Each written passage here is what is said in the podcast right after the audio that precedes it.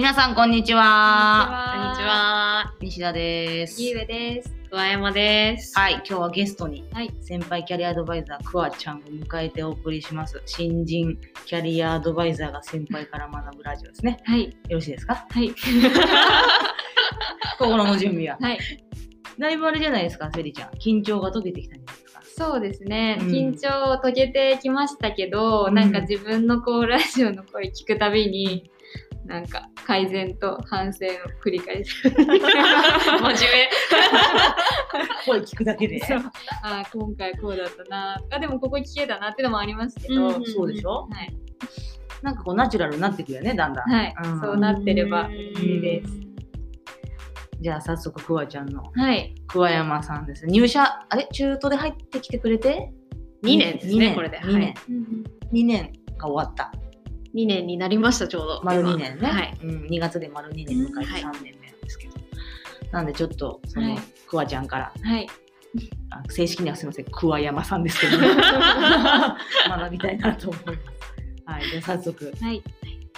質問、その1とか質問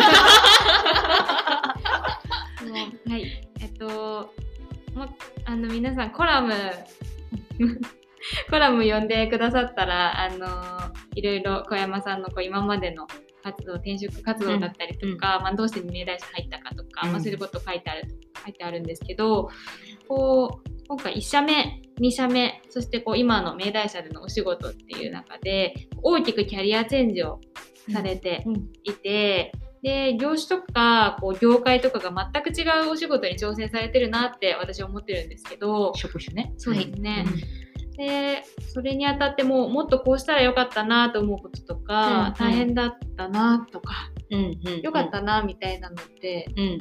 どうですか、どんなことがありますか、うん。クワちゃん。今私実は3社目なんですよね。はいはい。皆さんもご存知だと思うんですけど、うん。1社目は、えーとまあ、新卒でカメラマンの会社、カメラマンです、うん。あの小学校の写真あの卒業アルバム。の写真を撮るような運動会に行ったりとか修学旅行に一緒に行ったりするようなカメラマンをやってたんですけどあのその後、まあ保険会社の代理店の営業の方に移ってまた全然他と違いなもう180度やってることが違うような 会社に移り そして今また明大社でキャリアアドバイザーとして2年経ったところっていうところで、えっともっとこうしたらよかったなって 今振り返って思うのはうん。やっぱり就活もうちょっとちゃんとやっときゃよかったなっていう感じです。へー。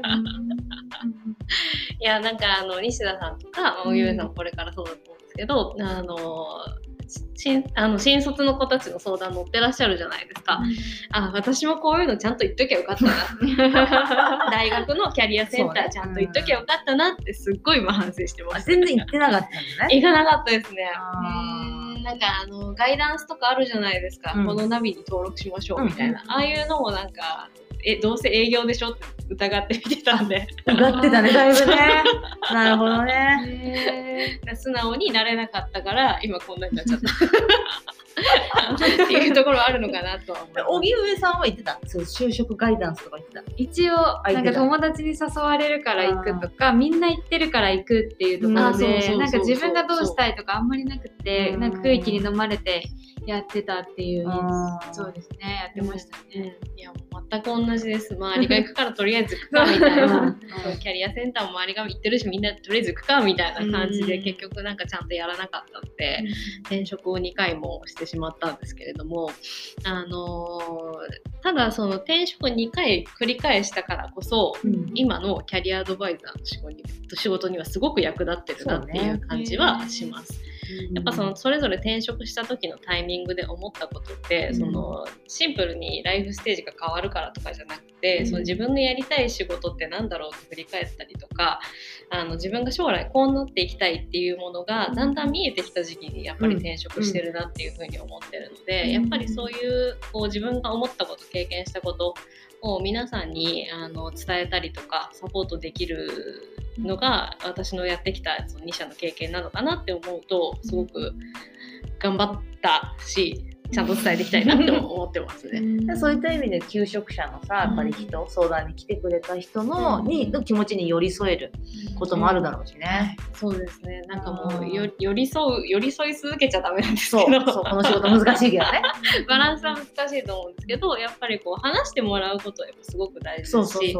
話すことであの本人たち気づくところもあると思うので、うんなるべくもう話してもらうためにしっかり寄り添うっていうのをすごく意識してやってます。聞く耳が持てるっていうかね。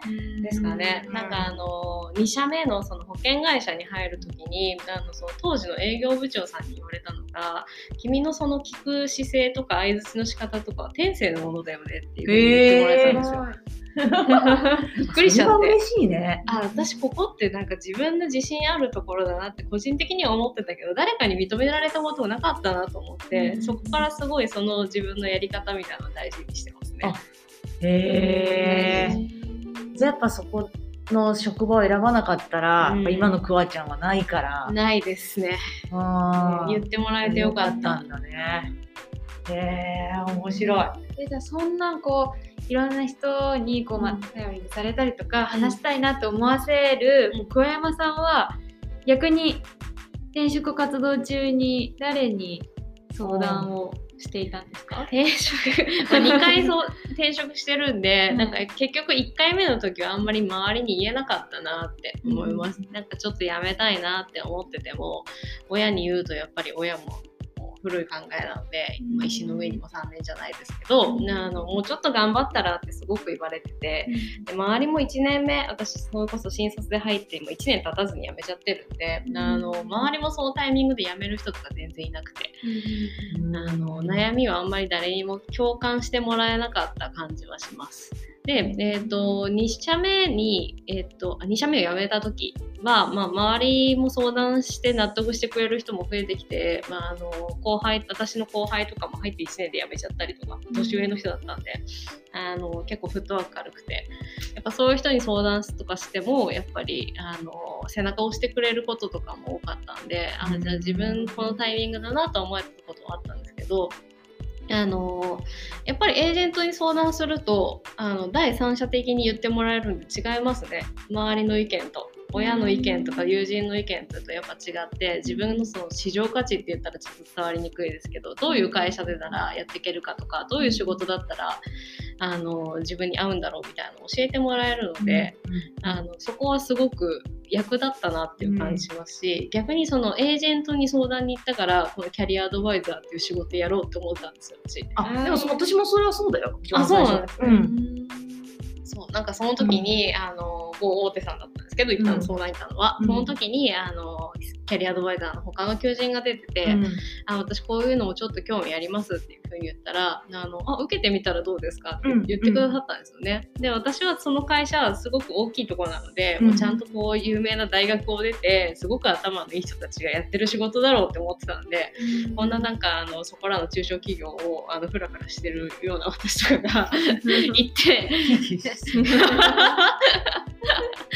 保険会社にいたとはいえ行ってあの入れるもんじゃないと思ってたんでなんかその受けてみたらっていう一言結構大きかったなって思います。あ受けていいんだ私と思って。うん自分の中でこれダメかなとか、うんそうやって思ってたことを、そう自分のキャリアで難しいのかなって思ってたのも道が開けたのが、うん。そのそのキャリアアドバイザーさんのおかげでもありました。うん。そんな中でクワちゃんがそのうちのエージェントにはいは仲間になってくれて良かったことありますか？他の他社のサービスを受けてる出てるからこそ。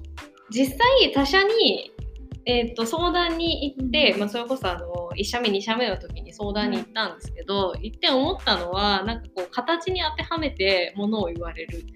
あなたは今こういう働き方がしたくて例えばこう事務っぽいお仕事がいいですとか、あのうん。なんか定時で帰りたいですみたいなちょっと調子こいてた時期もあるんで。そうね。そういうことを言うとあなたはもうこういう働き方しかしない人だろうから、あのジムが一本で仕事探してくださいみたいなこと言われたりとかして、なんかあのあ私の言いたいこと全部汲み取ってもらうのはすごく難しいんだなっていうふうに思ったんですよ。うん。でなのでだったら私がちゃんと聞こうって思いまし、うんうんうん。なので、あの割と、まあ、明大社入ってからすごく思ったところではあったんですけど、あの他社の他のエージェントさん見ててあの決めつけちゃったりとか、うん。あのなんだろうなサポートみたいなところもちょっと薄かったりとかもっと話聞いてほしいのにとかってすごく当時思ったのもあったし、うん。明大社入ってからすごくこうそこをしっかり丁寧に話し切らせる。あの相談しに来た人に全部こう言いたいこと全部言ってもらうみたいなところまですごく丁寧にやってるのは自分の中ですごく合うなって思ったし、うん。そこはもう自分の中でももっと磨いていかなきゃいけない部分本当に聞き出せるように信頼してもらえるように自分のおすすめした道を選んでもらえるように、うん。っていうのをすごく大事にしてやっていかなきゃいけないところだなって思えたので、結構明大社入って思ってたのはその丁寧さみたいな部分ですね、うん。うんみんなすごいなって思います。ちゃんと時間通り終わってくださいね面談 オーバーしすぎちゃうんですよね。やりすぎちゃって、まあでもそれいいことだよね。なんか自分でやってみて気づく、うん。あこういうふうにやこういうキャリアアドバイザーでありたいなってより思うだろうしね。そうですうん。いい経験でした転職2回は、ありがとうございます。最後にですね、なんかすごいすごいなんかセリフみたいな。なんかさそんあじゃあそんな風にこう転職やってたくわちゃんが これから転職を今考えてる人になんか最後アドバイスもらえないですかって。それでは最後にはいどうぞ。ダメだし。でその転職を考えてる今こうちょっとどうしようかなとか、うん。迷ってる方たちになんかこうアドバイスとかあれば、なんかやっぱりその一人で考えてると視野狭くなっちゃうのでまあ、誰かに相談するなり今の気持ちをしゃべるとりあえずしゃべるなり、うん。話聞くだけ聞いてくれって言ってしゃべるなりなんか出したらいいかなって思います。それはまあ親でも友人でも何でもいいんですけどあのできればその自分の意見に賛成してくれる人と反対してくれる人の意見も揃えておくと客観的に見えるかなと思います。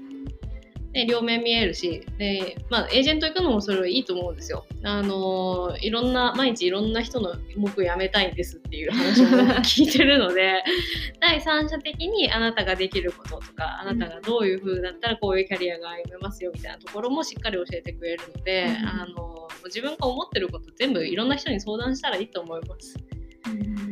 もうあのやっぱりどっかでそのなんだろうな。もやもやもやもやしてるのが溜まってっちゃうのも良くないですし。あとあのもう一個思ったのはあの今の会社辞めても他で就職できるっていう武器を作っておく。自分の中で。例えばそういう私のさっき言ってた人とのコミュニケーションだったり受け答えだったりっていうところは結構自分の中できっと人に認めてもらえるところだろうって思ってたので、うん。あのじゃあそういう仕事だったらなんとかなるだろうっていう気持ちで辞めたんですけど何にもその自分の中で武器みたいなのを見つけられてない状態で辞めるとすごく焦っちゃうと思って、なんとかしなきゃ早く決めなきゃってなっちゃそうだね。うん。もう一個見つけてから辞めるっていうのはありかなって思います。転職活動もその方がうまくいきやすいですしね。そうですうんなんか見つけるためにこう相談に来てもらうのも全然。そうです、そうで。ですいや、もう見つけますよ、そこは。なんかこれずっとラジオ最近収録してるんですけどね、はい週1ペースで。荻上さんがこれで転職を考え始めたらどうしようと思って転職の良さをさこうポジティブにやっぱりさお伝えするじゃない我々。荻上さんがね、あそう転職ってそんないい感じなんだみたいな。やめないでよ。お願いしますよ。すごいラジオで「はい。はい」とか言って聞いてる。大丈夫です。大丈夫です。今のとこ大丈夫です。大丈夫です。ちゃんと相談、ちゃんと相談してください。終わった方がよろしいですじゃあもうちょっとそろそろ時間に、ああっという間ですね、あっという間なんですけど、はいなりますので、こわちゃん、小山さん、どうもありがとうございまありした。がとうございました。西田でした。荻上でしたさよならで